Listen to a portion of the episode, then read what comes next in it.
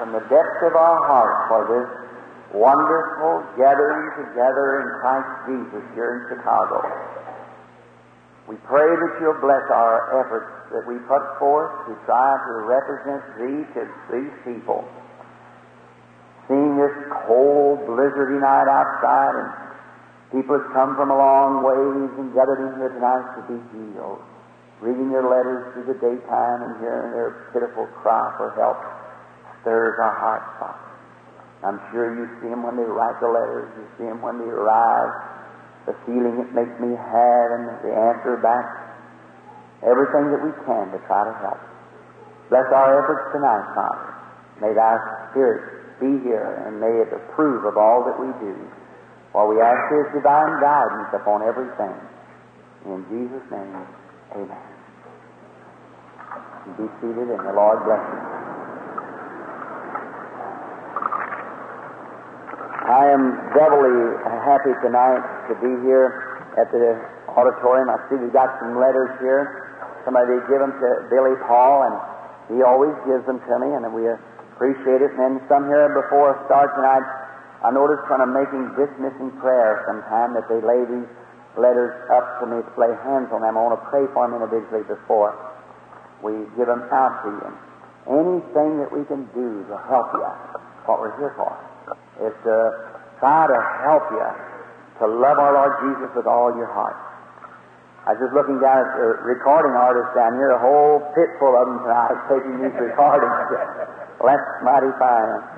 We um, we are, would like to just stay a long, long, long time if we could in Chicago. Of course, this we're kind of a little handicapped this time. We had to go back to the church. The audit, this auditorium is pre-rented, and we're kind of having it a little rough, but we, Brother Joseph and I was talking about it today, and he's making arrangements for another meeting right away. As soon as we get back from where we're starting now, we'll go to Hot Springs, Little Rock, and to um, Meadow Street, Fort Lubbock, Texas, Phoenix, Arizona, Los Angeles, Tacoma, Washington, and then from there to Calgary, Edmonton, Grande Prairie, Dawson Creek, and then perhaps to, to the conference in overseas if we can get back in that time, of course, I guess everyone knows he's to be a little fellow born at our house pretty soon, and has to take place in the month of March or May rather, and we're I want to be around home at that time.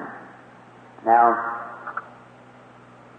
as soon as that's over, God willing, I, I just got to go back overseas. I, just something in my heart, I just can't stay away from it. Every day, I try to console myself to say, Look here, Billy Branham, you got to stay home. See, you you got, but just something down in me says no, and I, and I, I can't help it.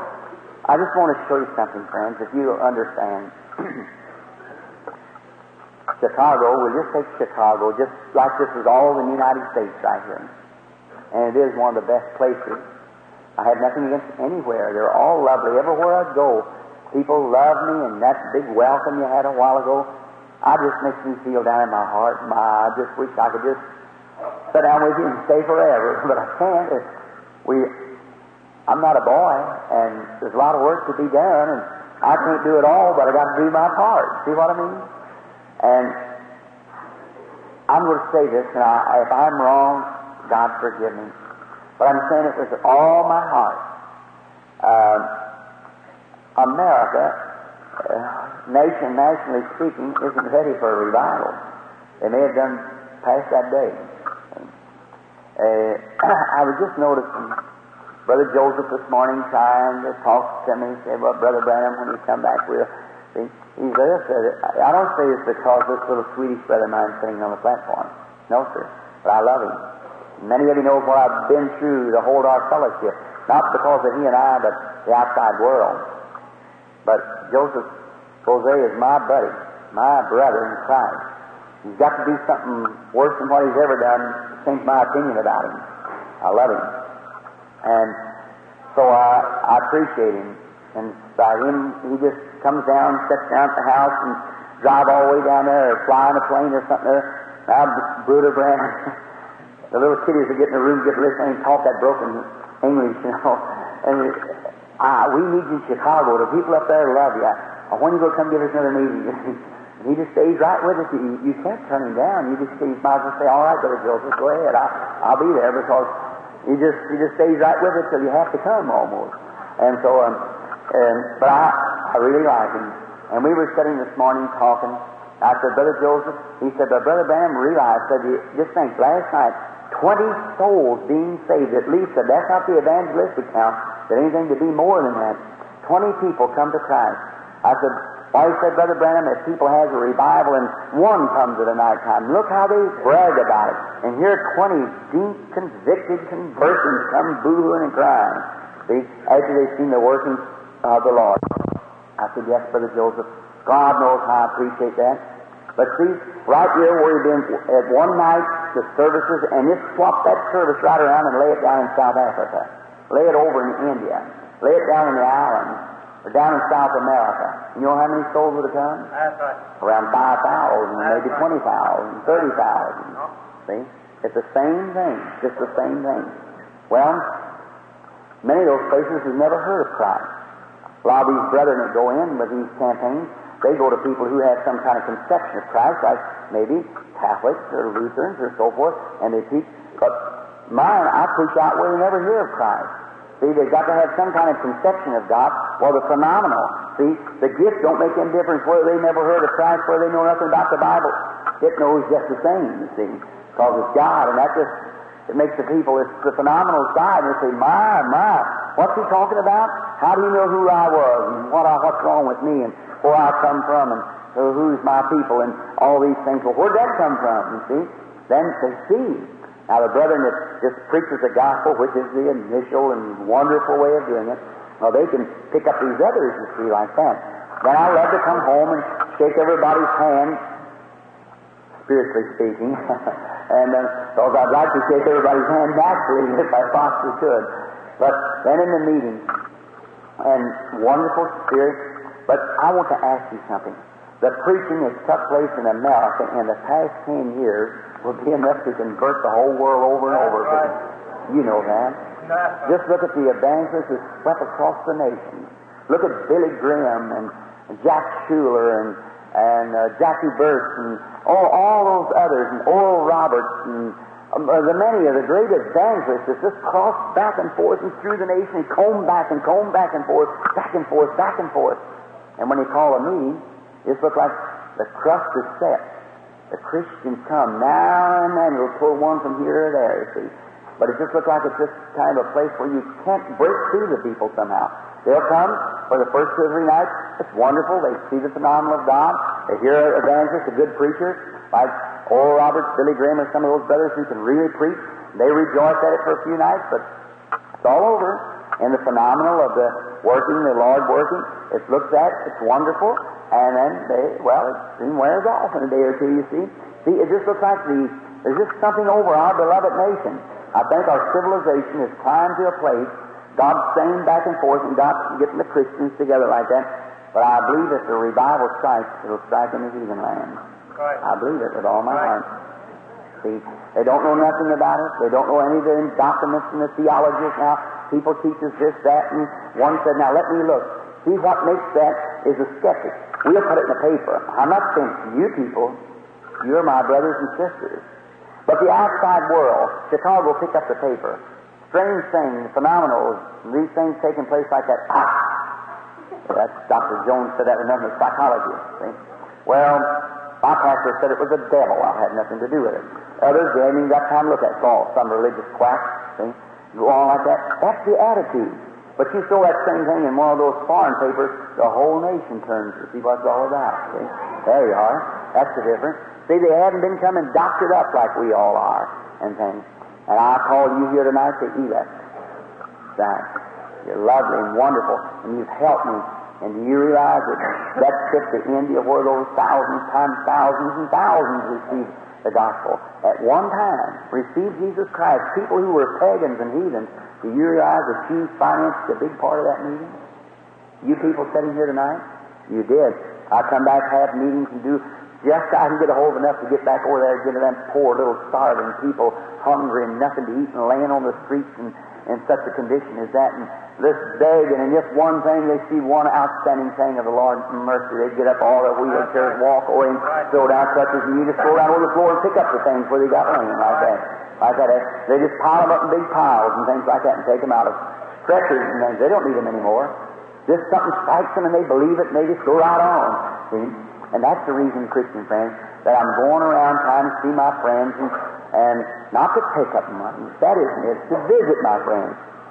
I perhaps tonight, if I really was desperately in need, I could go to two or three men sitting right here in this audience and they'd send me over to India. But that, that ain't the way I want to get it, see.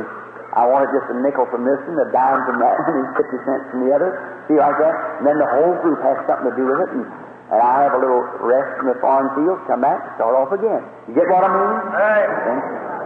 And I love you, and I, there's no secrets, there's nothing at all before me, anything that anybody wants to, well, just all and above board. I tell the people everything that I have, every penny of money I get, everywhere all goes to, and there's my records from Uncle Sam, there's my bank, and, and there's my family, my home, clothes I get, people them to me, so there you are. I don't need money as long as people that good to me. I'd rather have friends than all the money. So that means that all the money belongs to me if I got a, the friends, you see. And the friends of Christ is my friend. And I am a friend to the friends of Christ. And so that's the way I get along in life. Wonderful, wouldn't swap it for ten billion dollars. I'd rather have it. Oh my. Yes, sir. Yes, sir. And my expenses run heavy. I send out thousands of letters a week, and there have to be uh, prayer cloths bought and by our stamp money runs hundreds of dollars a week, and we send them to foreign fields in the whole of the world and everything. Five in the office working all the time, and you realize what that is. When I'm out, out on the field, there you are, banking up and banking up. The banker told me, said, that's all right, Reverend Branham. If you're overdrawn, just let it go. You'll take care of it. That's mighty nice, too. so that's just, so it makes things fine. Then I just can live by faith, that's all. Just by faith, and it's the greatest thing I ever knew in my life is living by the faith of our Lord Jesus Christ. Knowing He loves me and blesses me. And taking of money, if I had took one hundredth of the money that's been offered me, not what I asked for, I never, but the money that's been offered me, I'd be a multi-millionaire. Hmm. Well, you know what? That gets you in trouble. I'd rather just take day by day, day by day, just live for the Lord. What I have need of tomorrow, He'll provide tomorrow. That's right. And then, uh, see, if you get, then you go to trusting in your riches. Then you go to, if you got education, you trust in it. If you got a lot of theology, you trust in that. I don't have theology, education, personality, money, or nothing. I just love the Lord and trust in Him for everything.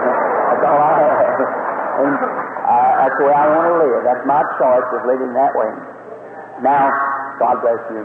And oh, you're such a lovely people here in Chicago. Now, seeing that maybe we'd have to have just a few nights down our auditorium here, we someone has to go forward ahead of us, and that's just that's what they deserve. They we don't want to compromise with it. But now we want to the next few nights if we can, instead of preaching, I just want to give a few little uh, exclamations of the word, and then run the prayer line just as long as I can stand on my feet. See, because I'm getting lots of letters. The people here is saying we we can't stay much longer, Brother Branham. Now we have no way of knowing about who's going to get prayed for in the night. How do I know how many out there is going to be healed tonight? When I don't know a living soul as far as I know of. Can't see one person in the audience that I knowingly have ever seen before. I know some of these boys sitting here, there's some of them from, well, from my church, and uh, down in Jeffersonville, but I'm in friends, personal friends, and uh, but I don't know no one out there. Now, how do I know where that angel of the Lord's going to hang tonight and show a vision over somebody that I know nothing about? Perhaps Billy Paul, I, he come down this afternoon, tonight rather, to give out some cards. And I suppose he did. He probably out about a hundred cards. They're out there. Only thing he can do is just mix them up together and give them to you. And he he don't know where the, the prayers go, the numbers are going to be called from. I don't either. I don't know whether we can call any or not. See? And uh, and uh, don't make any difference whether you have a prayer card or not. The only thing I'm trying to do is just get you to believe the Lord Jesus Christ and He can heal you. You don't have to have a prayer card. You notice, there's more healed out in the audience than there is comes to the platform. But I, but it does limit my strength. Now, the other day I understand that someone who knew me real well had said, as far as me getting weak, and that weakening me was just the faith. Well, God forgive the man who said it, see, because he didn't know what he was talking about. he doesn't know. And uh, it is not my dear beloved friend. Physically speaking, I thank God for good health. Very strong. And I'm a hunter and live in the mountains and woods and by the grace of God, pretty fair at it. and so then um, I've rode horses and things all my life and been pretty well hard work all my life. And as far as physically speaking, all right. But just, I could stand here and preach to you all night, still preach. But let one of those visions happen, you can almost get ready to pack me out of the platform. See? And that's just, it weakens me. Why? I don't know. But the Scripture says that it would do it, Yeah. and it does do it. That's all I know.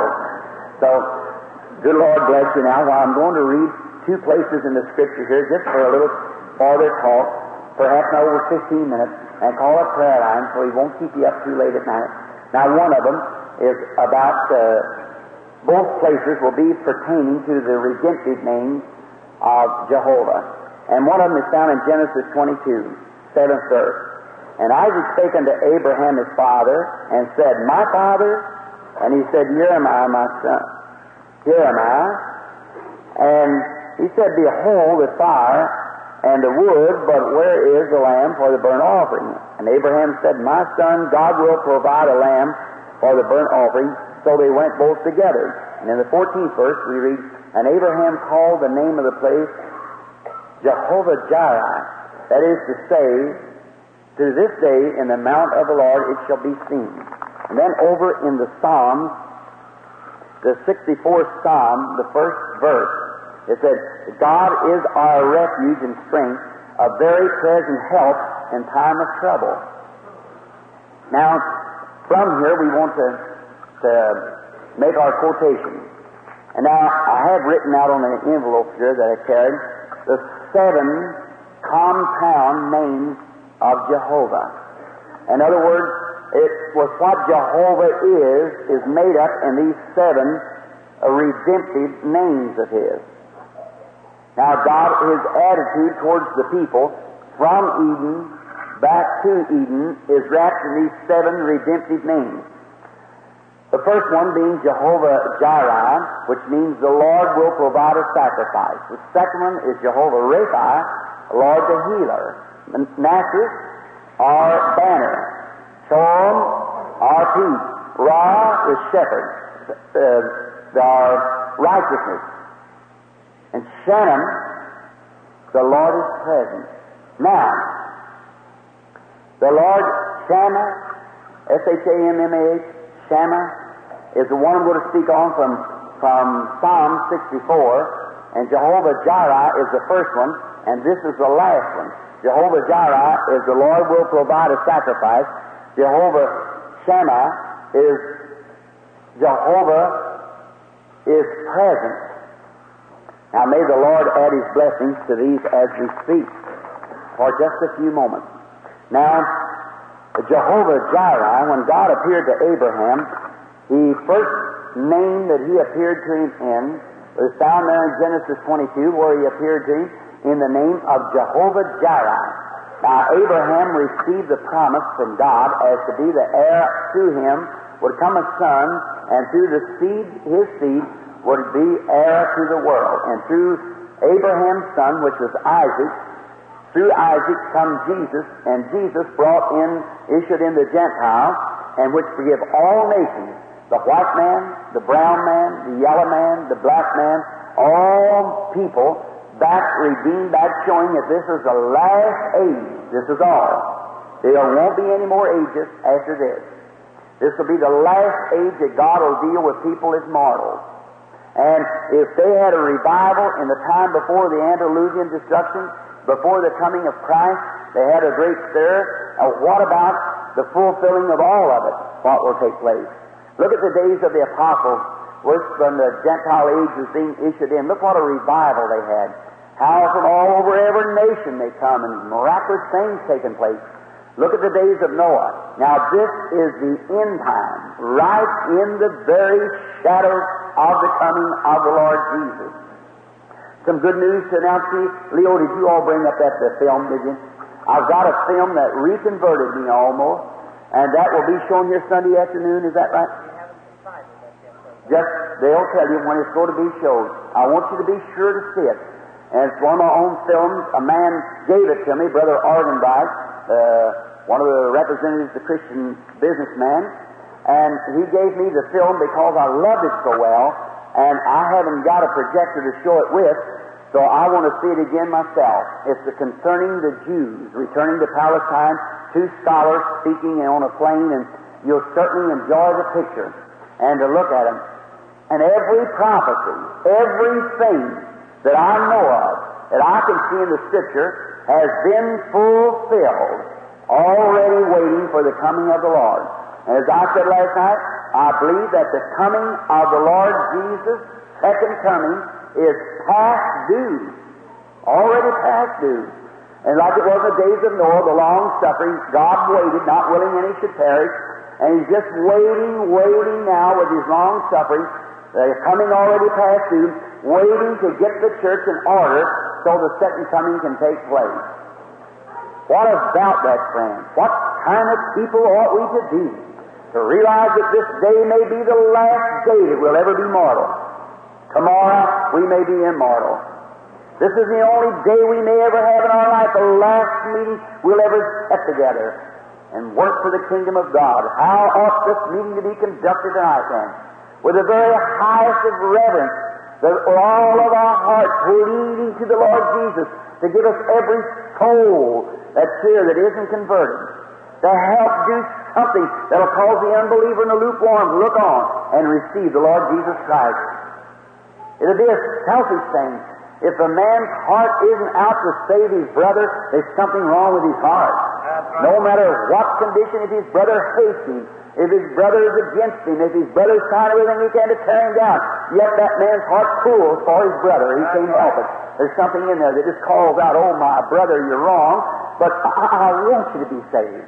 And therefore you try with everything that's in you to get your brother to believe with all his heart and come into the kingdom of God.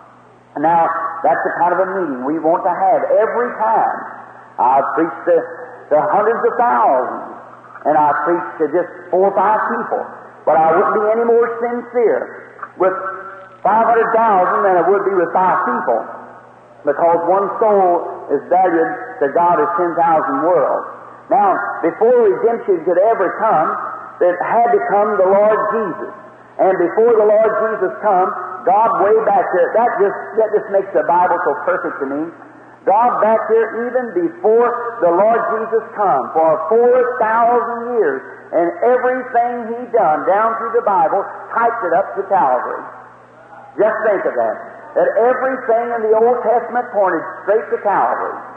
All the plans of redemption, all the names, all the symbols, all the worship, all the tabernacle, all the wood, all the everything in the tabernacle, everything spoke of Christ.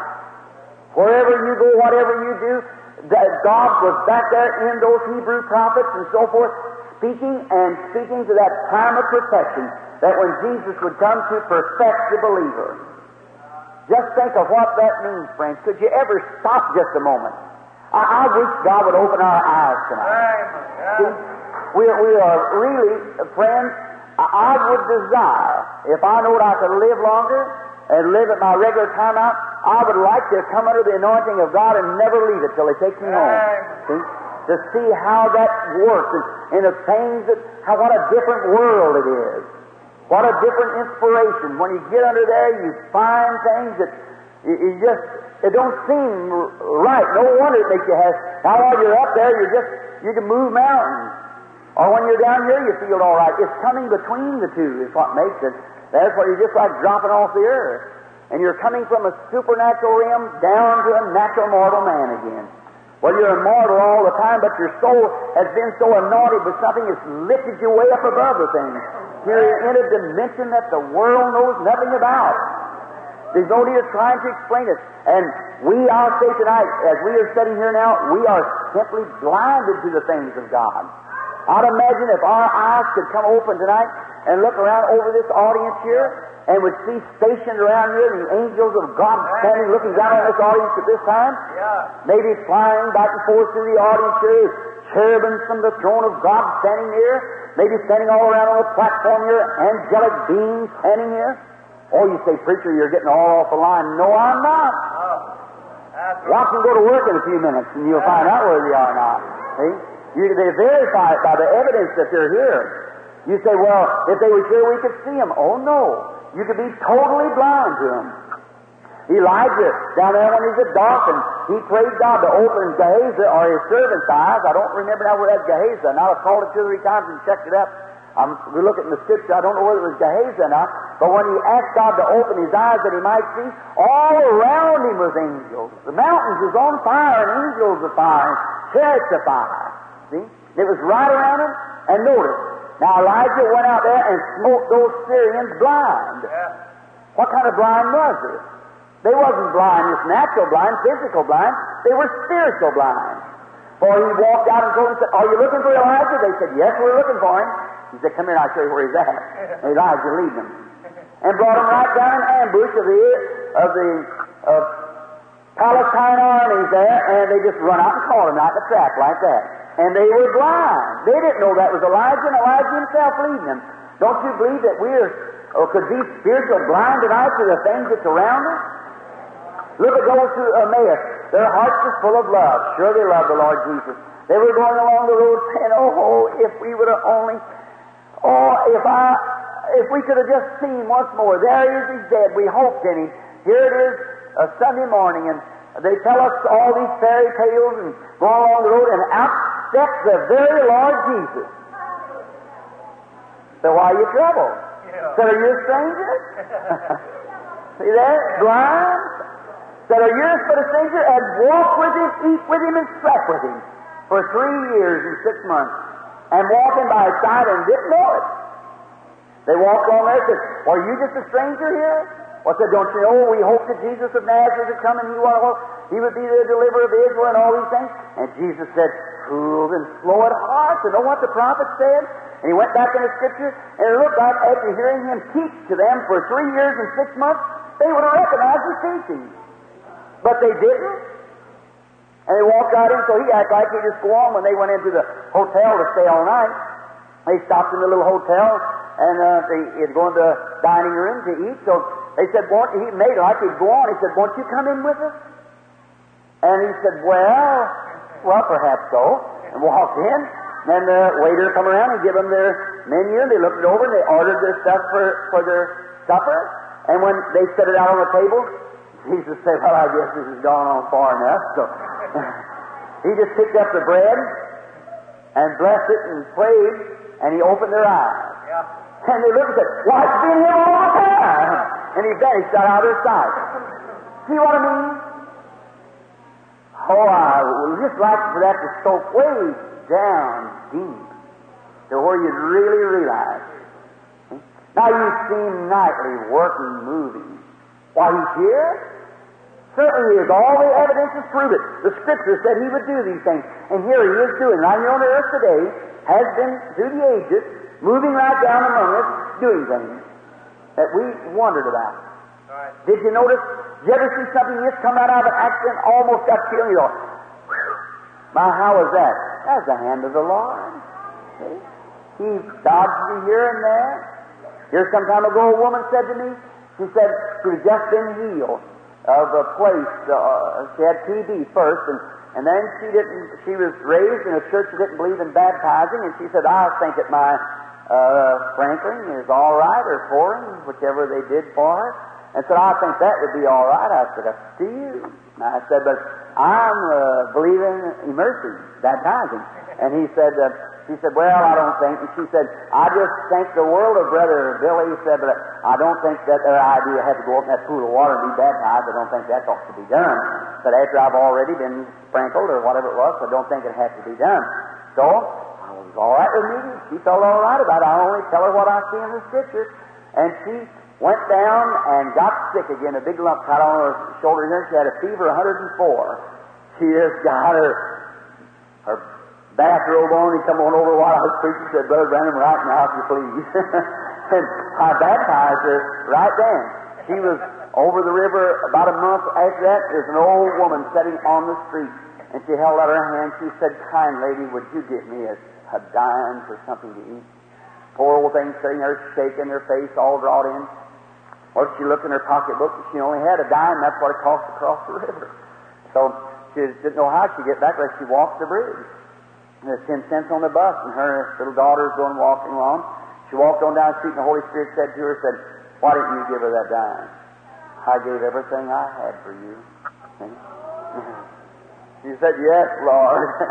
right back she went and said, Madam, forgive me. She said, I'm a Christian. Said, The Lord told me, He said, God bless you, honey. And she gave her the dime, walked on down the street, said, I don't know, I walked the bridge only a mile, so I was walking across, that's all right. And just started to get out of where the bus station was. The little girl said, Look at that, mother. There laid the dime. that's, that's the law. Don't you believe that? See? Now, when he appeared to Abraham in the farm, he said, Now, Abraham, I've given you this little boy, Isaac, just a sweet little chap of about 16 years old. Don't tell his mother, but I want you, I'm going to make you a great blessing out of this boy. I'm going to bless all nations. I promised you this for 25 years now. And you've waited till Isaac's born. Now, I'll tell you what I want you to do with Isaac. I want you to take him up there and kill him. I'll go to the home back in the mountains to a place where I'll show you, and then you kill him back there. Well, now, Abraham didn't question God. he knew that God promised that through that boy he would bless all the nations. And if God was going to bless him, whether it was dead or alive, he'd do it. That's all. And it had to come through there, so God was able to keep his promise. So he got up the next morning, got a couple of servants, a saddle little mule, and him and the boy and the servants, they went on back, and way back, three days' journey. Think how far that was back. Way back in the wilderness. And then they looked up and saw a mountain way away from there. So they went to this mountain, and he told the servants, Now you watch the little mule here, for my boy and I are going up this mountain, and we're going to worship. And the boy and I will return. The boy and I will return. He's going up to kill him. How's he going to? He didn't know, but God had promised. Somehow, see, God lets his servant sometimes get right down to the last step. And then God comes on the scene. Don't you just love it like that? Just to see that crucial moment. Like the, in the Hebrew children in the fiery furnace, the last step of the road. And there appeared one like unto the Son of God. Is that right? The woman with the blood issue had spent all her money, all she had, and constantly the doctors could do her no good. She'd probably mortgaged her place or sold it and sold the horses and everything. She had nothing left. She spent all her money for the doctors, and the doctors had tried hard but couldn't do her no good. And at that crucial moment, then Jesus come along. Just like in business. There was little Jairus, he believed in his heart secretly, and he'd uh, sent to the doctor, and the doctor done all he could do, and, and just then his little girl had died, and they laid her out. Every the darkest time they ever seen, then Jesus come along, just in that crucial moment. Mary and Martha, after leaving the church, and Lazarus, and they believed on Jesus, and Jesus walked away and left them in a crisis when the boy was sick. And then the boy got sick and Jesus left. That was horrible. They sent for him. He wouldn't come. He went farther. And they sent for him again. He still didn't come. And that was still worse. And then, after all hopes was gone, then Lazarus died, buried in the grave four days, already decaying. And the darkest hour, all hopes gone, everything else, then Jesus came along just at that time. Here his disciples going to Emmaus, all hopes gone, their master was dead and everything walking along the road discouraged, going on back home, walking back to their speech nets and wherever they were going. Then Jesus come along, yeah. just like that. That's the way God does it. Now, way back, and now they just had maybe take probably 45 minutes or to an hour to walk up this hill. Now, Jesus had to come somewhere right quick because he had the knife on his side, Isaac had the wood on his back, his pack and the fire in his hand, and he was going up the hill to kill his own son because God told him to, and told him he'd bless all nations through that son. Making the promise, first he had to wait 25 years to get the son, and now turn around and kill him. See, making the promise double. God had to give Abraham the trial. We'll never know the trial that Abraham stood till we meet him in glory. That's right. And then up the top of the hill, then he got up there and laid the altar of the rock shouting. And he said, Father, he said, here is the little Isaac said, here is the, the fire, and here's the wood, and said, well, where's the sacrifice?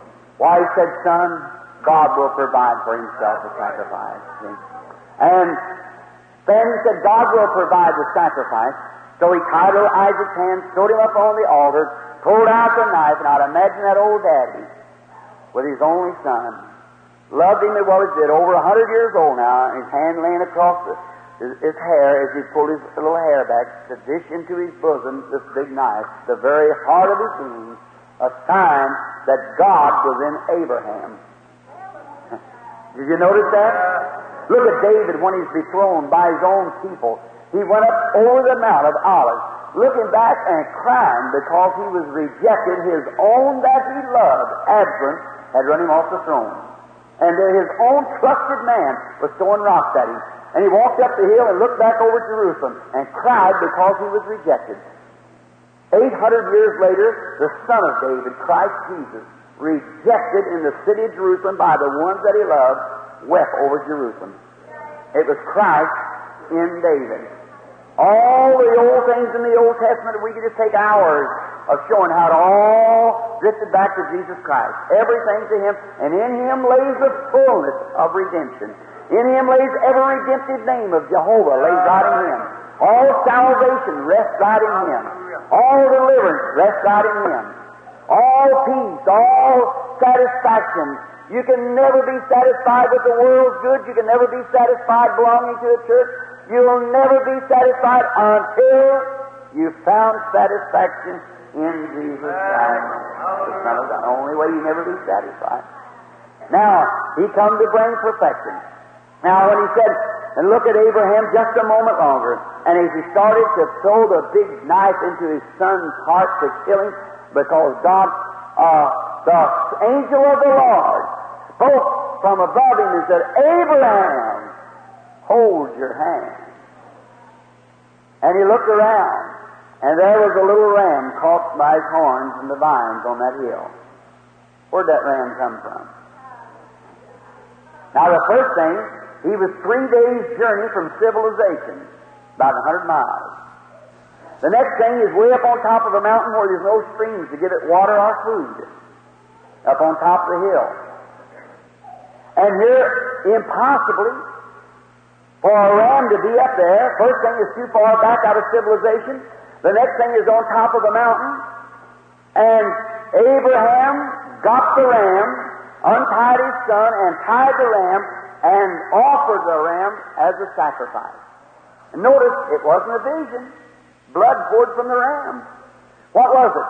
God, in a type, spoke Christ into existence in the ram, took his life, and he went out of existence just at the same time.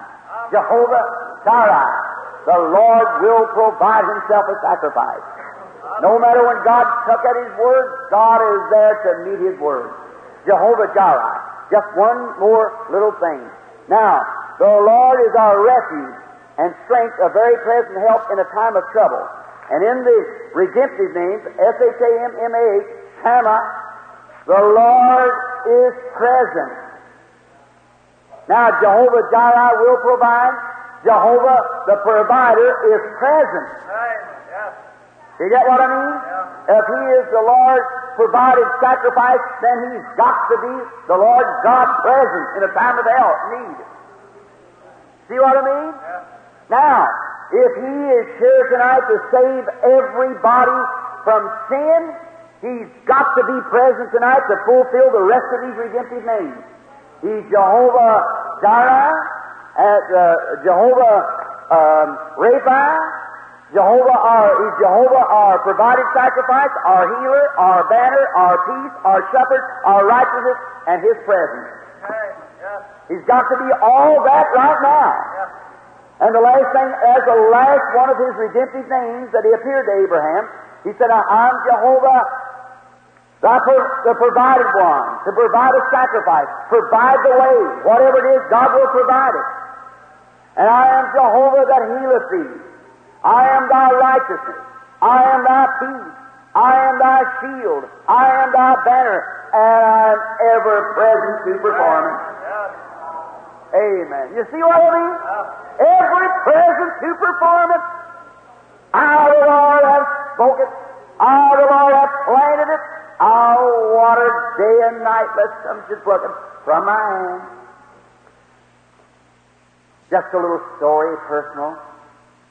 Or if I stayed here much longer, I'd be preaching uh, Maybe the prayer line would be what it should be. Notice just a moment. This scripture meant a lot to me one time. Many times. But this one particular time I want to call your attention to it. It was the year that I was married. After I lost my first wife, and I've been single then for about five years, I married the lovely young woman that I have now, my wife. And we were poor, and I married her just at the time when I'd had enough money to take my vacation of about $20 to go up to the mountains a hunting trip, so that was our vacation. Now, honeymoon together. So she married a person that likes to hunt. I like the mountains. I like the outdoors. By the way, some lady sent me some artificial fishing bait that her husband made. If you're here, sister, I want to thank you for it. I'll certainly use it, God helping me. Now, I love the outdoors because it's a loan that I'm drinking in to give out when I come in. I went up in the Adirondack, and I was supposed to hunt up there that year with the ranger.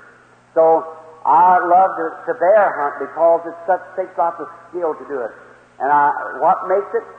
My grandfather was, uh, to me, was the best hunter that ever lived in the Southlands, and he he trapped and hunted all of his life.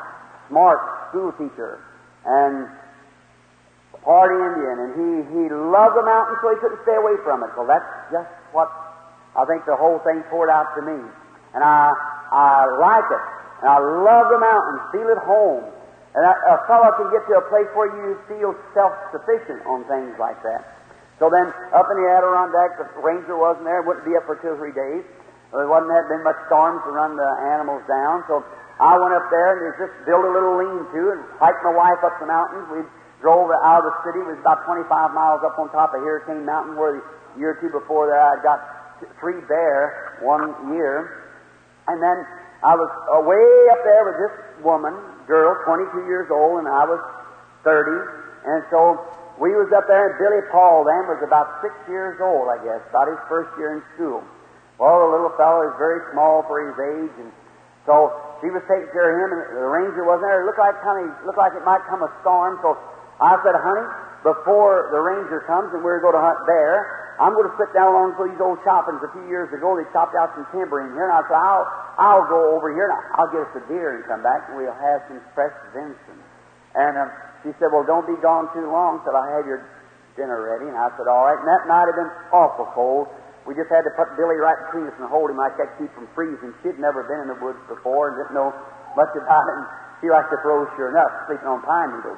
So we went out the next day I took my little old rifle and walked down this way. Well, I thought I was too good a woodsman to ever get lost. So I, I'd been in the woods all my life and how you couldn't turn me around, I said. So I went down this way to those choppings, turned back, seen a lot of deer tracks that looked like it was all sharp-toed and so forth being does. So I went on up over the mountain up this way. I heard something moving in the bushes. I listened close. And I heard it had four feet moving, but it wasn't a hoof. It was a padded foot. I thought, wonder what that could be. It's pretty dark, right a bunch of evergreens. I had to look, and a, a line crossed the path like that. And he's too quick. I didn't get a shot at him. I thought, well, I'll just slip on up this way and come down along the other side, and I'll be in below Hurricane uh, uh, Mountain all the time. And I said, then I can always look back to the tower because it looked like it might come a storm pretty soon. So I, I went on and on and on this way. I thought I kept whipping a, a bear somewhere. I kept smelling for him. I thought he's near here somewhere. He's probably staying ahead of me. So I kept walking on like that and watching the grounds. And a person that ever hunted just don't walk through the woods with a gun on your shoulder. You watch the disturbance of the leaves and all there's lots of things to watch. And so, and watching along close, not paying attention where I was going to come up on a hill, turn down this way to the left. I thought, well, I'm just going right down a little ravine here, a lot of jagged uh, places like that. And I got down and slipping along real easy. I thought, that bear is not far from here. And I found a big old cave. I slipped up over this cave to keep from coming right up to it, if the bear was sleeping. So I come around this way, and there's an old empty cave. There was nothing in there. I thought, well, he's been there. So I slipped back down the hill and went around again. Come back, I seen some bushes across the canyon move. I watched real close because a lot of times bears, anting, they love ants because it's sweet and they throw their paws on, pick them up on, and lick their claws. So I watched close, and there's a great big deer come out, and I thought, well, my, long way from home, but that's just the one I want. I was shooting the deer. I went around and thought, well, now I'll tell you what I'll do. I'll sit right back. I said, look at here, it's after 1 o'clock. Well, I said, she'll, she'll be waiting for me. So I tuck up the canyon, this a little water rippling like this, and I tucked right up the canyon just as hard as I could go. I had to look up, and I said, say, I'm going to have to hurry. That storm's getting in here close, and it gets down foggy, and then you can't see nothing. I started walking, walking, walking. I said, now let's see, I turned off along here somewhere. Kept looking, looking. First thing you know, I walked and walked and walked, and I thought, say, that's a long way, but I never have seen where come out. The first thing I was uh, perspiring, and I, I took my old red handkerchief out and wiped the perspiration off and looked around. There hung my deer. I said, what did I do? I didn't turn around and come back. Well, I said, I missed my place, so I started off again. And I walked and walked and walked and walked and walked, watching on the right hand side because I knew I turned from the right hand side. I turned left and I'd have to turn back right. But then the storm was down in the bushes then. So then I walked and walked and walked again. And the first thing you know, I got real tired. I thought, well, I'm watching close. I'll surely know just where I come off over that little knoll because the mountain started off like this in a saddle, and I crossed over that saddle, then down and up. Of course, you couldn't see the mountains then uh, ahead, away from us because it was too too foggy. Or I could climb up on a high place and look around. But it was fog. I couldn't get into it, and spitting, spitting snow and stuff. So I went a little farther around like this, and happened to stop and I was back to my deer again. Now, the Indians call that the death march, or the death walk, rather.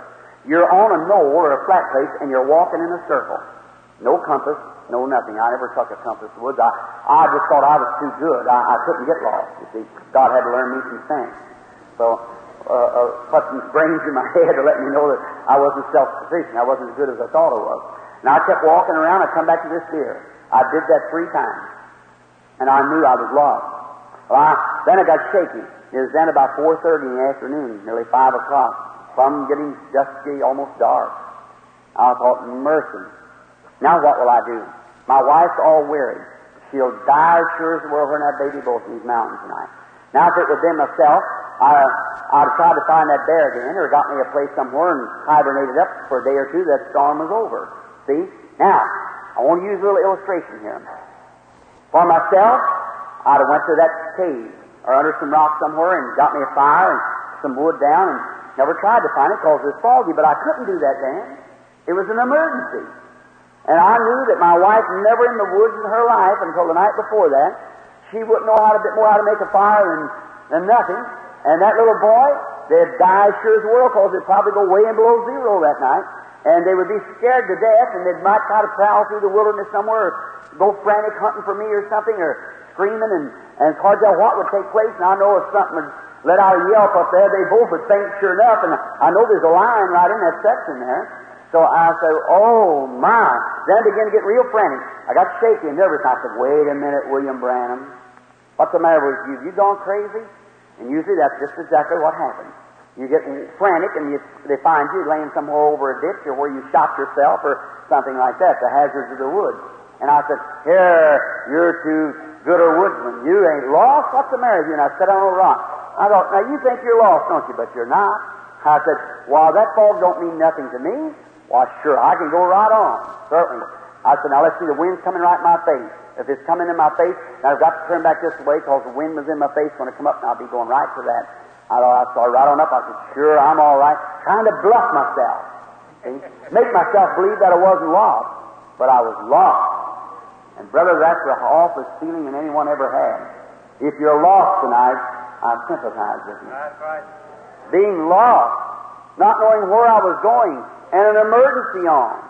If there ever was a time that there's an emergency on, brother, you better seek refuge while you can. If you're lost, you better hunt for the beacon light tonight. There, I kept on walking. I come to some low place where it was sobby. I said, now surely I couldn't you couldn't see no peace, just the winds a blowing through the trees. And what I'd done, I got way down in the Giants, and I didn't know it. That section there called the Giants Virgin Forest. And I didn't know that. And I said, Oh, if I could only see Hurricane Mountain, I would know which way to go. I thought, well, in that storm coming down, it's hard telling these mountains now that wind can twist and shift and come anyway now. So I couldn't depend on the wind, and I know that. Now I sit down on a rock again. I say, now you're not lost. You know where you're at. Why stand still? You know where you're at. But all the hunting and woods ability I had was gone. I'm telling you, I was actually completely lost. But I was trying to make myself uh, uh, pluck up to it because I didn't want to get frantic, you know, because I knew my wife and baby would die that night in the woods if I didn't get to them. That's all. And I was miles away from them, and it was getting dark. And that storm blowing. So I walked on a little piece farther, and something said, Now, Billy, get next to yourself. Get next to yourself. You know you're lost. I said, No, not me. I'm not lost. I'm going just exactly right. I'd hit up against the hill. I, no, I'm not right. I'd go back this way. I thought, I never to see this before. Where'd this come from? I feel myself shaking. I perspiration running off of me. I said, Now, there's no need of fooling yourself. You're lost. And there's only one thing to do, that's admit you're lost. Well, I thought I am lost. Now, what if, if it wasn't for my wife and baby, I'd go over here to one of these cliffs and find me a place, like I have to sometimes, and stay there to tomorrow, next day, or whenever the storm's down. Then I'll climb up to a high place, look around, see where I'm at, and go on out. But you couldn't do it then. The fog wasn't moving. Well, I started walking, and I said, Well, I've got to take some way. I don't know east, north, west, or south. There's no signs, snow against the trees. You couldn't tell the sides of the bark or anything. There's moss on the trees and everything. It's flat anyhow, and moss is on both sides when it's flat. So then I, my, now what can I do?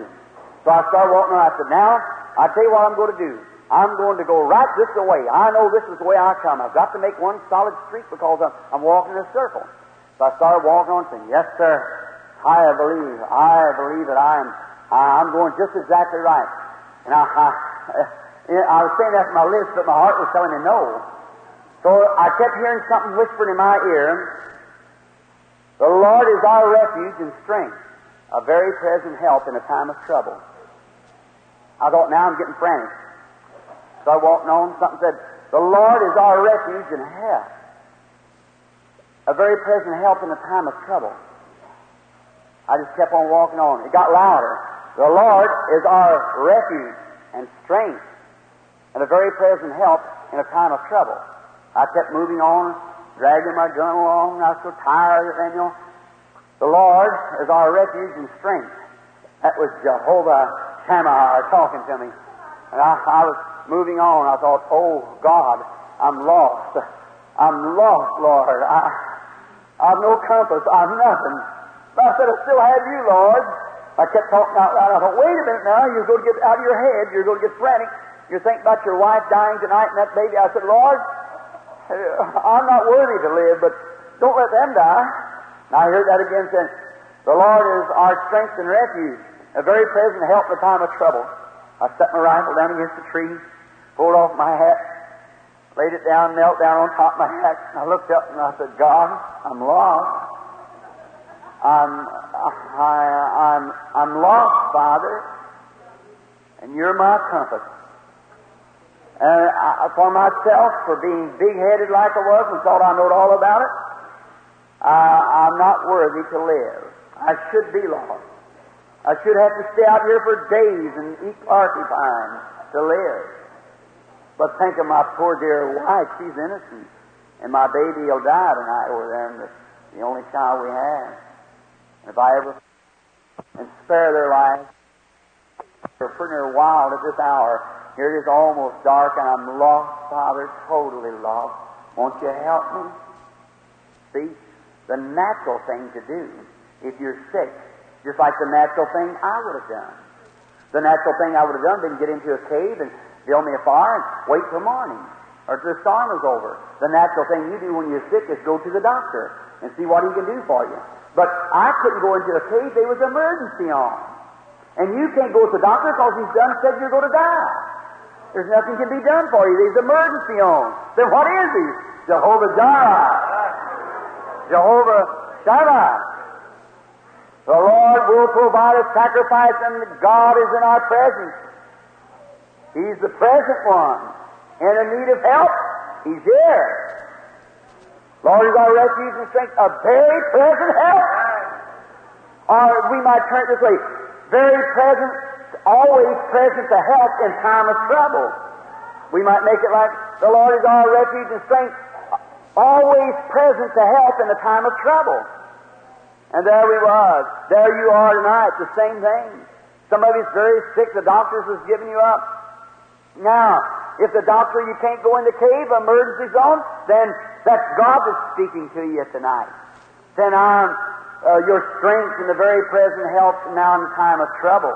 I knelt down and prayed. I got up. I thought, well, now I've prayed. I've asked you, God. That's all I can do. You promised me if I ask, I shall receive. You promised it, and it's for a worthy cause, not for me, but for someone else. And I, and I, just like you say tonight, Lord, maybe I haven't lived as close as I should, but if you heal me tonight, I'll live for you the rest of my days.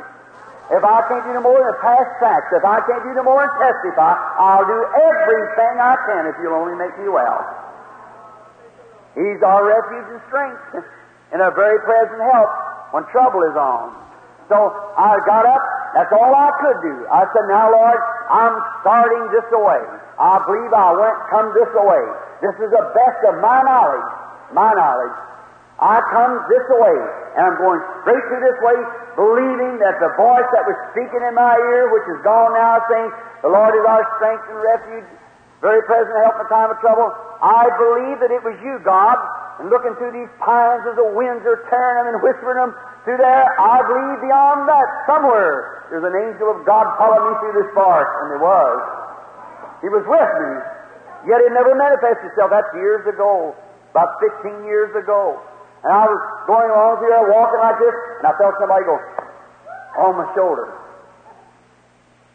I turned to look who it was, and just then, the fog cleared away. I followed up through them bushes. I seen I was going straight into Canada, the way I was going, my knowledge, and here was Hurricane Mountain right up here on the other side. Here I was passing right by. I pointed myself directly like this. I raised up my hands and I said, Oh, great God! You're so close to me till you laid your hand on my shoulder. You are my strength and help. A very present help in the time of trouble. I set my face, I said, it's getting dark. I must keep my course. I mustn't vary no matter what gets in my way. If I ever miss that, now that summer I'd help the ranger put up a telephone wire to go to the tower back down to where the lean-to was made. And from there we hunted. I thought if I could ever get to that telephone wire, I can find my way down then. But I'm set towards Hurricane Mountain. I can't twist around here because there's too many hills and ravines. And this fog, I never find it. I've got to go straight to that tower.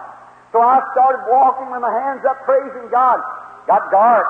I couldn't see any longer, and the wind blowing and twisting. So I was going up over hills and down through rough places. No matter which way he leads, keep towards Calvary.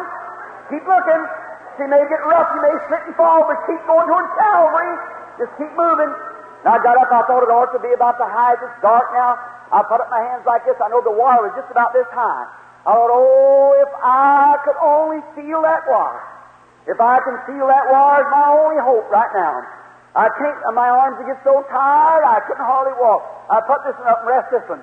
Walking through those bushes and around these trees and that snow in your neck and everything. I was moving like this. I said, God, all that's on this earth laying dear to me is at the end of that wire. If I can only find the wire. And I was holding my hand like this, and I put this one down, never move a step, move back, be sure. Didn't, oh, that's the way we want to go to Calvary. Don't lose an inch. I kept my hand up, moving like this. I said, God, surely you help me find it. I'm coming straight as I know right across this hill. This is the way you pointed me. That's what you say to the Word tonight. You said you was the healer. I got my hands up. I'm coming straight. That's the only thing I know to do. It's up to you to take me to healing. It's only you to lead me to the sacrifice. And here, I had my hands up. It was late. I was moving along. I was beginning to get just a little faint at heart, saying, "Oh, have I crossed over?" I went in a few low places. I thought, "Oh, I'm not going down the other side of the mountain." Surely, I kept my hand up like this, moving along through them bushes. Not a ray of light nowhere in the storm, ripping and blowing and twisting it, real cold, ice freezing, and everything is snow and rain mixed together, fog. And I was moving like this, hitting my hand. First thing you know, I caught something. I felt it. It was the wire. Oh, what a feeling! I I knowed when I held on to that wire. I thought I'll go right down this hill, moving slowly. I'm moving slowly. I'll never take my hand off that wire. For at the end of this wire lays what I'm asking for, where my wife and baby is laying at the end of this telephone wire. I'll not let my hand loose from it. I'll follow it right on through till I, and I did it and arrived there to find him with a little fire built down there and everything all right. Brother, tonight, Jesus Christ is the very present help in a time of trouble. If you're sick and the doctors can do no more for you, raise up your hands. Look up to God until you touch that little live electric wire yonder that says it's finished. No matter how many unbelievers and doubters and churches and everything else you have to bypass, hold on to it, or it's the one that leads you till you're delivered. God bless you. Keep your hands up. Keep moving tonight. Hold your hands till you catch the wire. Hold your hands of faith up till you feel something touch you that says it's finished. Then follow that. Follow that. It's finished. You've got His word that He'll lead you to victory. You, by faith, you can be healed. Anybody that believes can be healed. Hold your hands up till you feel the faith of God pouring in you. Then follow that. The Lord is our strength and refuge, a very present help in a time of trouble. Shall we pray?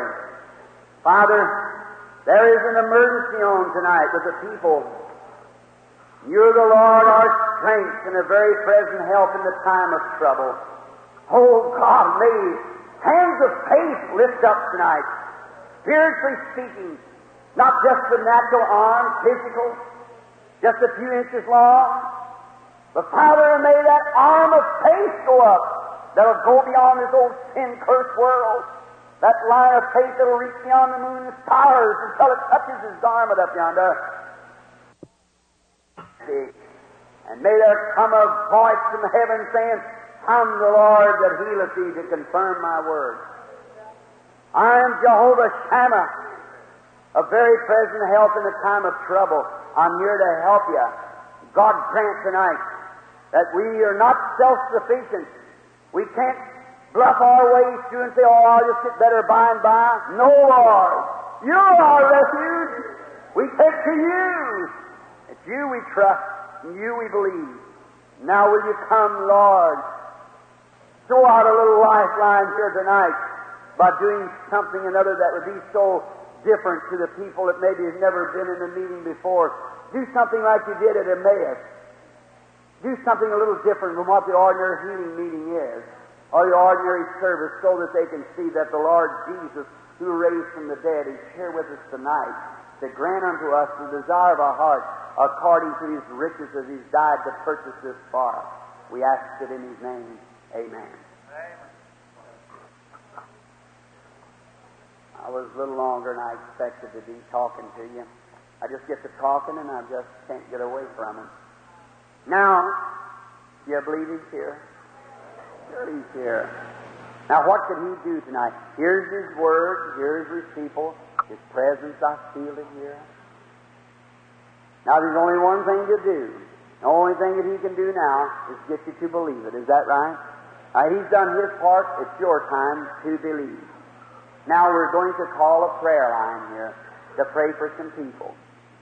Shouldn't have to do it, but it's customarily that we do it in our services. Now, there's nothing about that I could do towards healing. There's nothing that any person on the earth could do towards it. Not a thing. A doctor might set the bone. He might cut a growth away. He can't heal it. The only thing he do is cut the growth away. Who's going to do the healing now? He might set your arm, but who's going to do the healing? Take God. Psalms 103 3 said, I'm the Lord that healeth all of thy diseases. All healing comes from God. No healing comes from no other resource but God. No man can heal, never did, never will. Healing comes from God alone. God is life.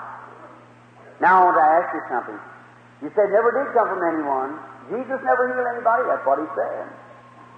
Said, I can do nothing in myself. Said the Son does nothing, but what he sees the Father doing, that does the Son likewise. St. John 5 19. Is that Scripture? Jesus said the Son does nothing, he can do nothing in himself. Just what he sees the Father do. What did Jesus do then? He was possessed with power to see visions. He could see what was taking place. He told the woman at the well where her trouble was. He told Philip where he, or Nathaniel rather, where he was at before he come to the meeting. He said, told him different things by power of vision. The woman touched his garment, run out in the audience, and stand out there, you know, and Jesus turned and said, Who touched me? What did he say there? I perceive that I have gotten weak. Is that right? Virtue, which is strength, has gone from me. He said, Well, everybody touched me. He said, Yes, but I got weak.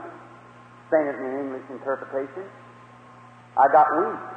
Something happened. Virtue's gone from me. He looked around, perhaps saw a vision. I don't know, that's what he said he did.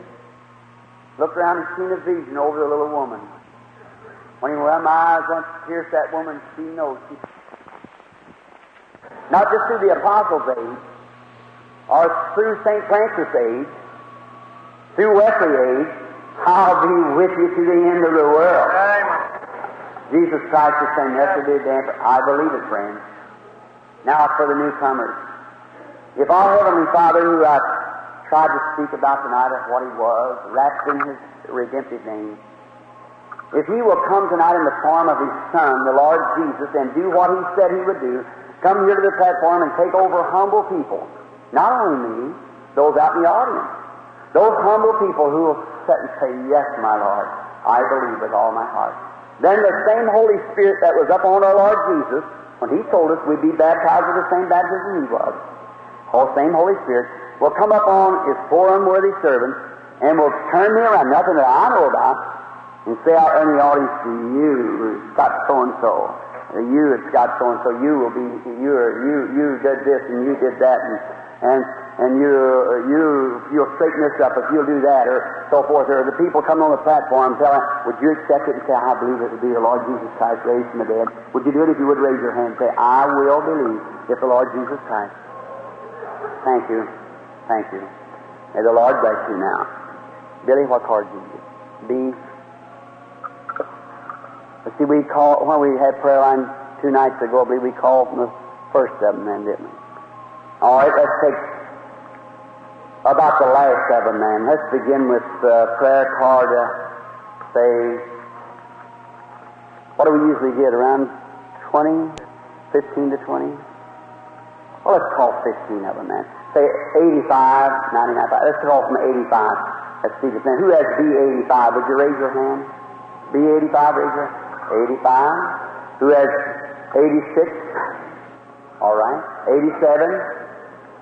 All right. 88. B88. Would you raise your hand? Ever who has B88?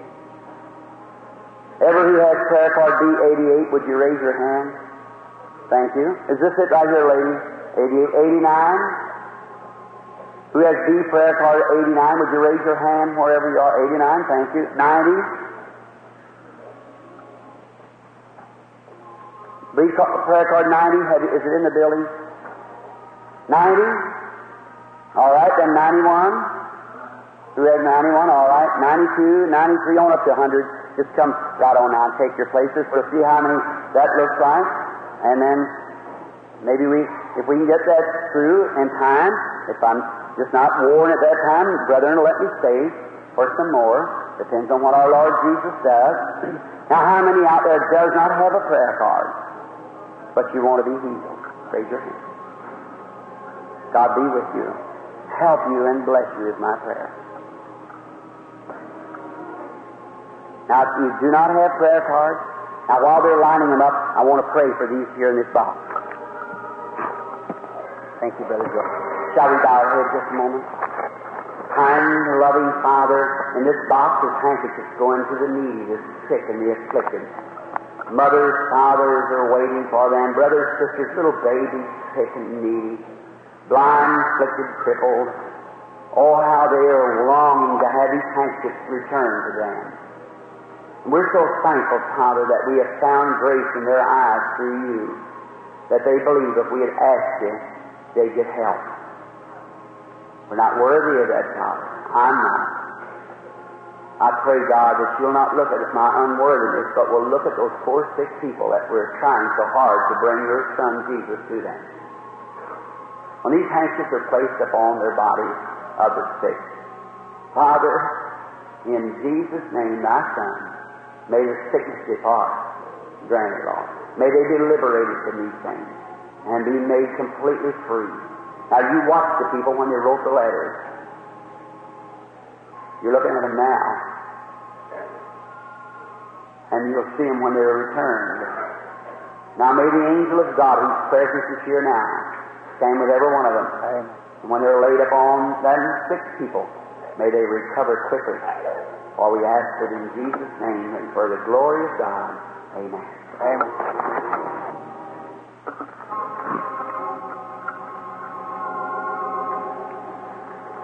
I would ask you if you would be just as reverent as you possibly can. I trust that you do realize what this is all about. Would you just think now? Here I am standing here, just a man. God knows. And here's a line of people, 15 or 20, ever what lined up there? I think it was 15. Maybe one or two of them missing. But there they are, and perhaps two more. Here sits at least 1,500 people, I guess, close to it, sitting here before me. There was at least a thousand hands of them went up, but they were needy. And here I have spoke about Jesus Christ tonight, that He's the same yesterday, today, and forever. Now, imagine standing here. In an audience of this size, you're bound to have critics sitting around. You're bound to have people a little suspicious, say, just feel it. You can feel it when the Spirit goes to settling, you can feel it. See? But I'm so thankful it's sure way low ebb. Faith is predominating, has been in every meeting we've been in here. That's right. I wouldn't say there was a critic sitting present. It may be someone just suspicious to say, well, I, I'm just wondering. See, if that person only knew what a cast that had and what an influence it had, well, then you'd say, no, I believe. I believe. Lord, help thou my unbelief. Now, what if our Lord Jesus was standing here on a platform tonight, and he was standing right where I'm standing? Now, what could he do? Now, let's not let's not look at it from the from our own thoughts. Let's look at it from the Bible point. Now, the first thing he said, "I can do nothing but except my Father shows me." And what did he? What was he? He was Jehovah's provided sacrifice. Is that right? Do you believe he was Jehovah Jireh? He was God's provided sacrifice. Then when he died, he died, to, he was wounded for our transgressions, is that right? Bruised for our iniquities, chastisement of our peace upon him. With his stripes, what happened? We will be, we were already, we were healed. Will we be saved? We already were saved. See? You never got saved just two years ago, or ten years ago, or twenty years ago. You got saved 1900 years ago. You just accepted it two years ago or three years ago. Your healing's already complete. You just have to accept it. That's why he said, if thou canst believe. Now, here's a lady sitting here, just a patient. This lady here, I never seen her in my life. Put yourself up here now as a Christian to face this woman. Put yourself up here as a Christian to face the audience then you better feel secure that the angel of God is standing near. Right. Now, what if in that line stands critics? That may be where oppression is. Oppression's a feeling. What if it is? Then perhaps the, they'll be struck out here the platform with the disease that they're pretending to have. What if some critic sitting out there and the disease is cast away here and it goes out into the audience? That critical have the disease. How many knows that's true? How many seen it so many hundreds of times in our meetings? There, many of them in the insane institution and laying afflicted and everything. How about that guy yonder that come in to hypnotize me that night? He's still paralyzed. Mm-hmm. That's been nearly four years ago, and he's still laying paralyzed. Hypnotized. We go around these army camps and hypnotize people and things, make them bark like dogs and so forth. But you can't play with God. Yes, sir. That's right. Just be ready. Be in prayer now. Just now the Lord bless. Right.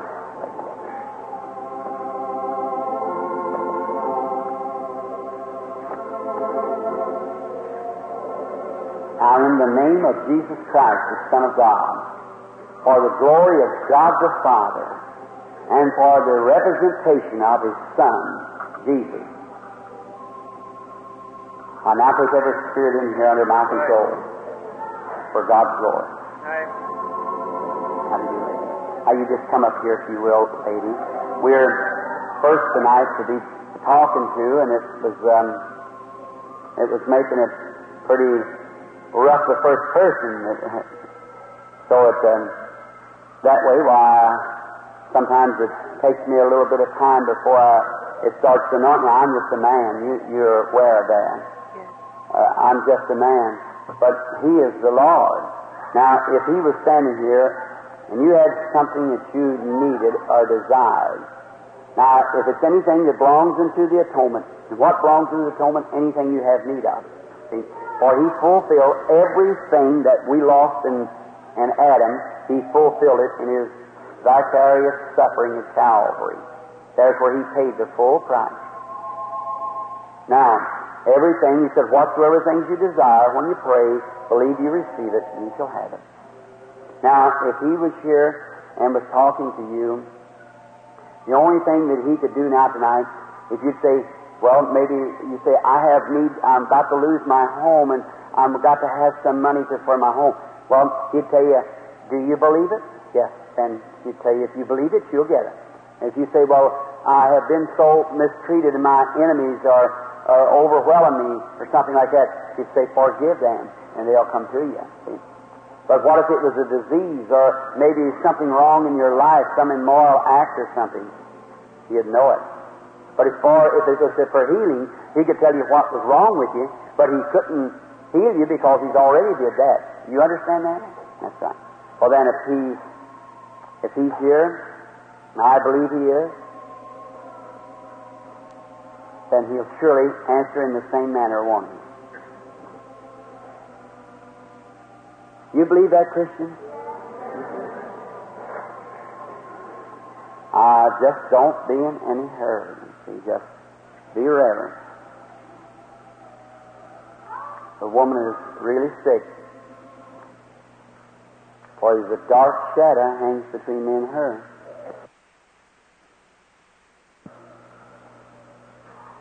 You're ready for an operation, aren't you? That's for tumors. It's under your arm. Serious. Only God can help you. That is the truth, isn't it? Can you believe now that He's sure to help you? Let's bow our heads. Father God, in the name of your Son, the Lord Jesus, I lay my hands here where a knife is to rip. If it failed to find the little place, the last of it, Satan would come right back like a roaring lion. But you know, right where it's at is exposed right here at the platform.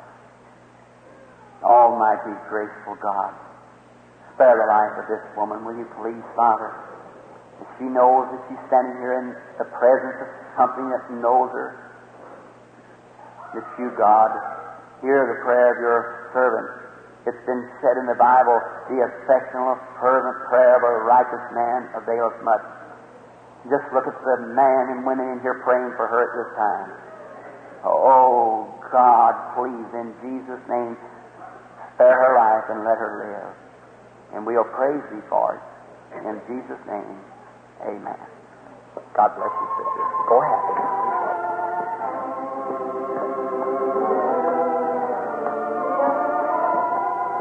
How do you do, lady?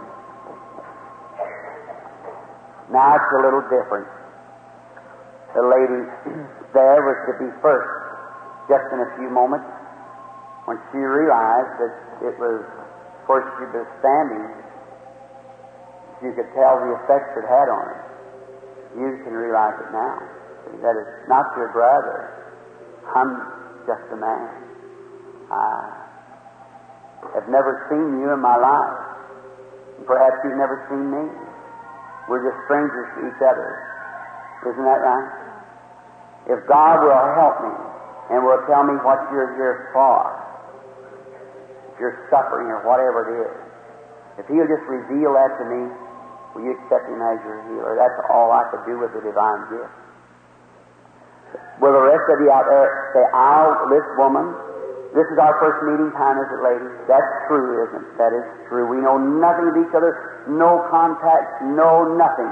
We're just total strangers.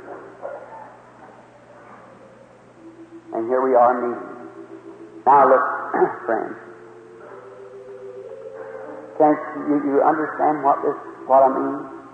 Now, if something has to be here, some way I have to have of knowing about this woman. If anything is said, I can't do it. I'm just a man. There she looks like a healthy woman. It may not even be her health for all I know. But and again, it may be. I don't know. But if the Holy Spirit will come and just say to her, now as far as healer, if it's sickness, I couldn't do it. I have no power to do it. No one else does. It'll have to come from God. Now you believe that this is His Word, don't you? You believe that He raised from the dead, don't you? You believe that He said the things I did, so will you. He said, I do nothing till the Father shows me. And the very things that He did would be standing here tonight, as far as if it's sickness, the healer. He couldn't. He's already. The only thing He could do would be just some way to get her to believe it. Is that right? How many knows that to be true? Just some way to get her to accept what He has done for her. Well, then, if it would be for this woman, wouldn't it be for the rest of you out there also? Right. Just the same? That's all he wants you to do is believe. That's all I'm trying to get you to do is believe. Preacher wants you to believe because he's preaching the word. I, by this divine gift which was given sovereignly by God at my birth, all my life it's been that way, perfect every time. So don't you see, it's God trying to get you to believe. I hope you see it, my lovely children.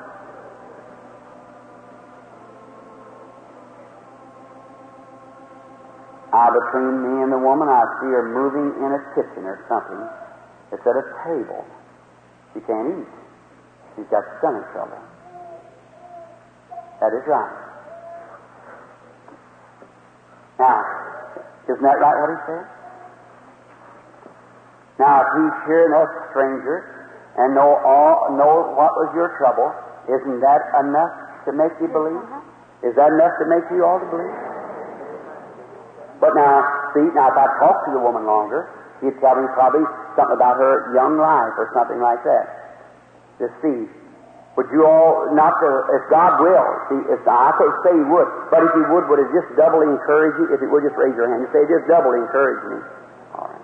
Now, may God grant it. I can't say He will. I just want to talk to you. What was it was wrong with you? What did He? A stomach trouble. Yes, ma'am. A stomach trouble. Well, then, if He healed your stomach of the disease in your stomach, He is wonderful, isn't He? He's, he's lovely. And uh, do you love Him? He's just wonderful, isn't He? The lovely Lord Jesus. And we're looking to Him now. When the woman at the well stood and talked to Jesus, He carried the course. He said, Bring me a drink. And she said, Well, it's not customary, it's Jewish. And what are you descent? Uh, Spanish? Mexican? I thought so. And he said, uh, that's something like this then, isn't it? About the same way. Uh, and, uh, yes, lady, you got a brother that's sick. And he's uh, got some kind of spells or some, or heart attack. He holds his heart and he falls. I've seen I thought it was epilepsy, but his heart fails. He falls with the attacks of his heart. You were talking to him, and you're persuading him. You're persuading him to be baptized, to become a full Christian. That is the truth. Father God, to the poor little weeping woman standing here knowing that the Lord Jesus, who we speak of, is present now our refuge, our strength, our present help in a time of trouble. God be merciful and grant to her the desire of her heart. Whatever those things was, Lord, it's not correct. Correct them, Father. As your humble servant and your Spirit is on me now with anointing, I'll lay these hands upon her and ask the Father God through Jesus Christ to grant to her the desire of her heart. Amen. Now, sister, you just have to receive what you've asked for, don't you? You see, you caught a hold of the line now? Just follow it home. Amen. God bless you.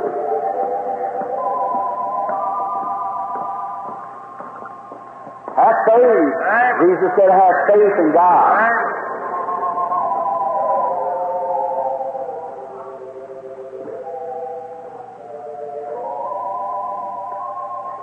See something moving up and down like this over in here. Just keeps moving. It's a call something. It's, somebody marking something. Or it's a, it's a doctor. And he's examining a woman. And she, it's, it's this colored lady sitting right down here. She's suffering with low blood pressure sitting right down there at God bless you. Now you can go home, be well. Follow that line. If you just stand stuck, it'll take you to the deliverance. Amen. Amen. You believe now? The Lord Jesus, Son of God, His presence is here. The woman there. The only thing you have to have, just believe. See, not me. I never seen a woman in my life. I don't know nothing about her. God knows that. But her faith contacted this spirit. See? What did it do? Just the same as the woman had a blood issue. Turned around in the audience and said, Thy faith has saved thee. That's it. God bless you. Just have faith.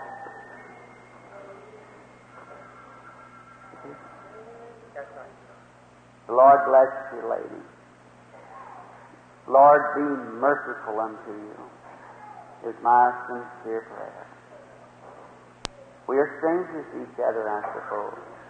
We are. And do you believe that the Lord Jesus is just the way I represented him there in the Bible, that he raised from the dead and the lovely Son of God? You believe it with all your heart. If the Lord Jesus will reveal to me what is your trouble, then will you accept Him as the healer of the trouble? If it is that, will you do it? You will. God bless you, mother. Which you are a mother. You are. Now your life should not be hid. I have contact with your spirit, your life. And you're here for me to pray for you with a high blood pressure. You had high blood pressure. And you got something, and I see him looking at your knees. It's uh, the uh, it's the water from under the kneecap is out. Yes. That's right, Yes. isn't it? Yes. Right. Now, if he can reveal that, he can heal you, can he? Sure, yes, ma'am. Certainly. Isn't he lovely? To help this poor woman? What's he trying to do? Make her believe. Raise up her faith. Be real reverent, everyone, please. Perhaps we'd talk just a moment, Mother. If you want me to talk to you a minute? All right, I'll talk to you. All right, I want to ask you something then. If you believe me to be His servant, now you believe that God can speak to me and tell me what you what, what, what you want, what, what your other desire. I see what it is right now. Yes, sir. It's for uh, a son or a grandson. It's a grandson. And the boy's real jittery. He's all upset. He, he's, a, he's been in a war. He was in Korea, and he got wounded. And he's come home, and he don't have any job. And he's all upset. That's the truth. Yes. Go home. He's going to get his work, and you're healed. Believe on the Lord Jesus. Only have faith. You shall get what you ask for. If you don't have faith, you can't have nothing. For with faith, without faith, it's impossible to please God. Now, the lady's a stranger to me. Is that right, lady? We're, Please be as reverent as you can. We'll close in a few minutes. I don't want to bore you with long meetings, but I'm trying to take my time on these people to see if it'll build faith in the audience. Don't move around, please don't. See? Spirit is setting coming from one place, one place, like this, and here it's switching and moving. It just upsets you. It, it, it just makes me weaken that much quicker. Now, just a moment. Now to you, sister. We be strangers to each other. We don't know one another. Never see each other in life. But do you believe that the Lord Jesus is here to help you?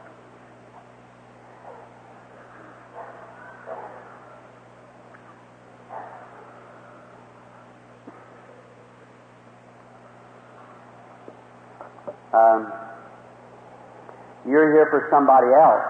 Mm-hmm. And they don't live here. They're from uh, Duluth.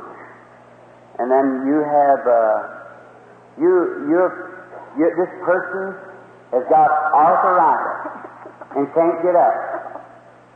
And there's something about a soldier. He, he was a soldier, that's what it was. And he, he got hurt on a horse, hurt himself. Well, that handkerchief that's in your hand while the Holy Spirit is on you, take that and lay it on. God bless you. In the name of the Lord Jesus.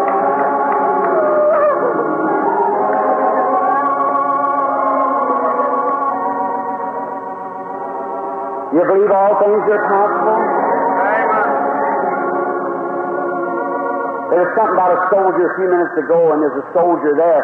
And I thought it was a, that's still in, uh, repeating back, and that's the reason I, I watched to see where it was at. That it was, uh, but it was different.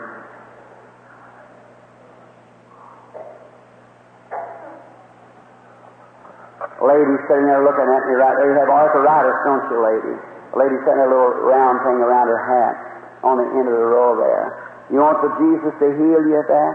You believe He will? With all your heart? The lady sitting next to you has arthritis too.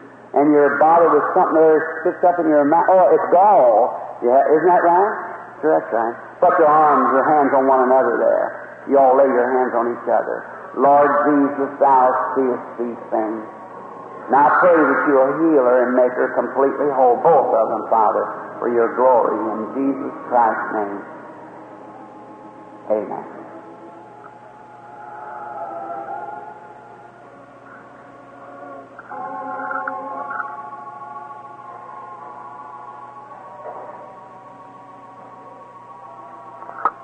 That lady sitting right back there praying, I see the light shining over your body with a bladder trouble, lady. You believe you're sitting in that little brown looking dress on, looking at you right here. That's it. You have a bladder trouble, didn't you? I said, didn't you? You don't now.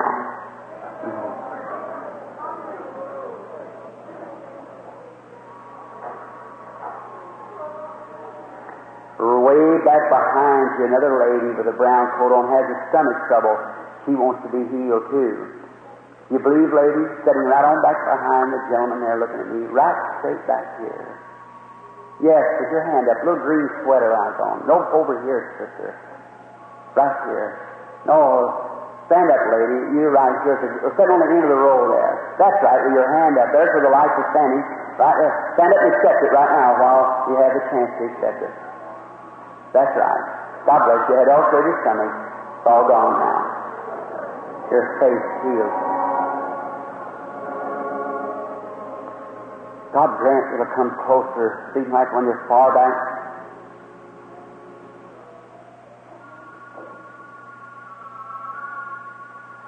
Little lady sitting right there, you know what, pointing right across. I thought it was over her. I see over her again. But I see something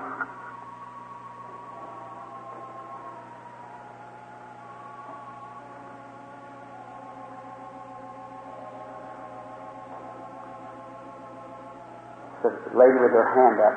You put your hand up, stand up, with that red looking hat on. Yes, I thought it was a little lady sitting in front of you, but it's you. Oh, it's gallbladder trouble, that's what it is. Yes, I see it now where he's examining for gallbladder under the ribs or where pains are. That's right. Go ahead home now. Jesus Christ bless you, my sister. Do you believe? If thou canst believe, all things are possible.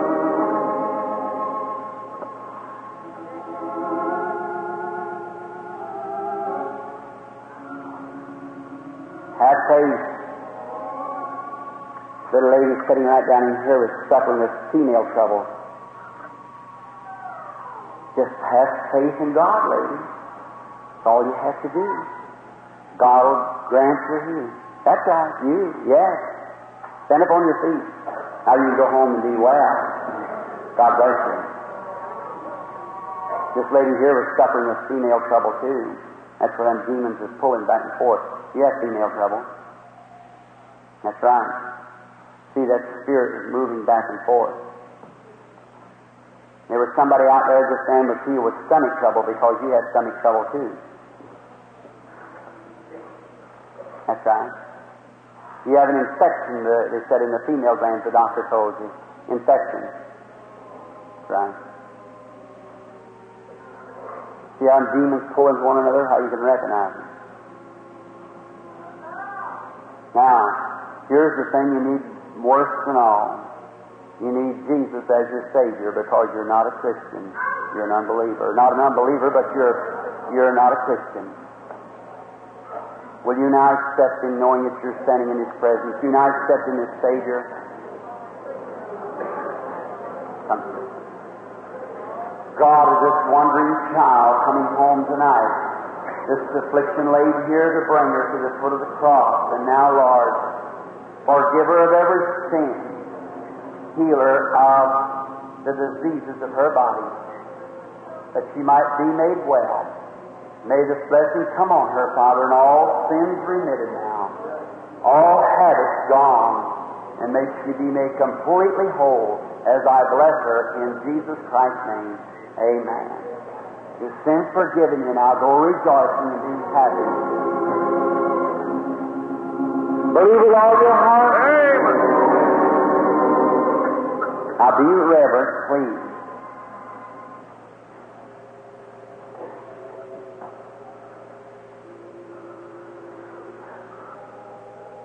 Sister, look here just a minute. You believe with all your heart? Well, your nervousness is gone now. You can go home. You feel quiet now, don't you? You're healed. Jesus has made you well.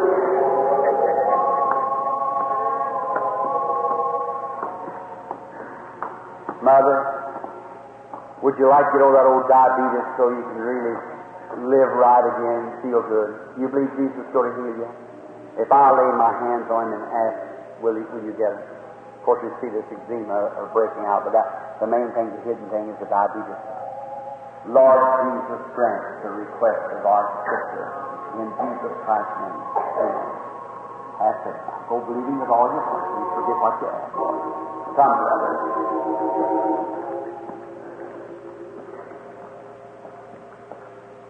You believe in the cross that you have hanging on you, the crucifix of the Lord Jesus, hangs exactly where your trouble is.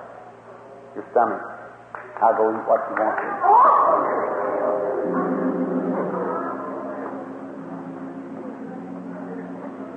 Ladies' trouble of weakness, and you have diabetes also. You believe Jesus makes you well? God bless you. Then go and may the Lord Jesus bless you.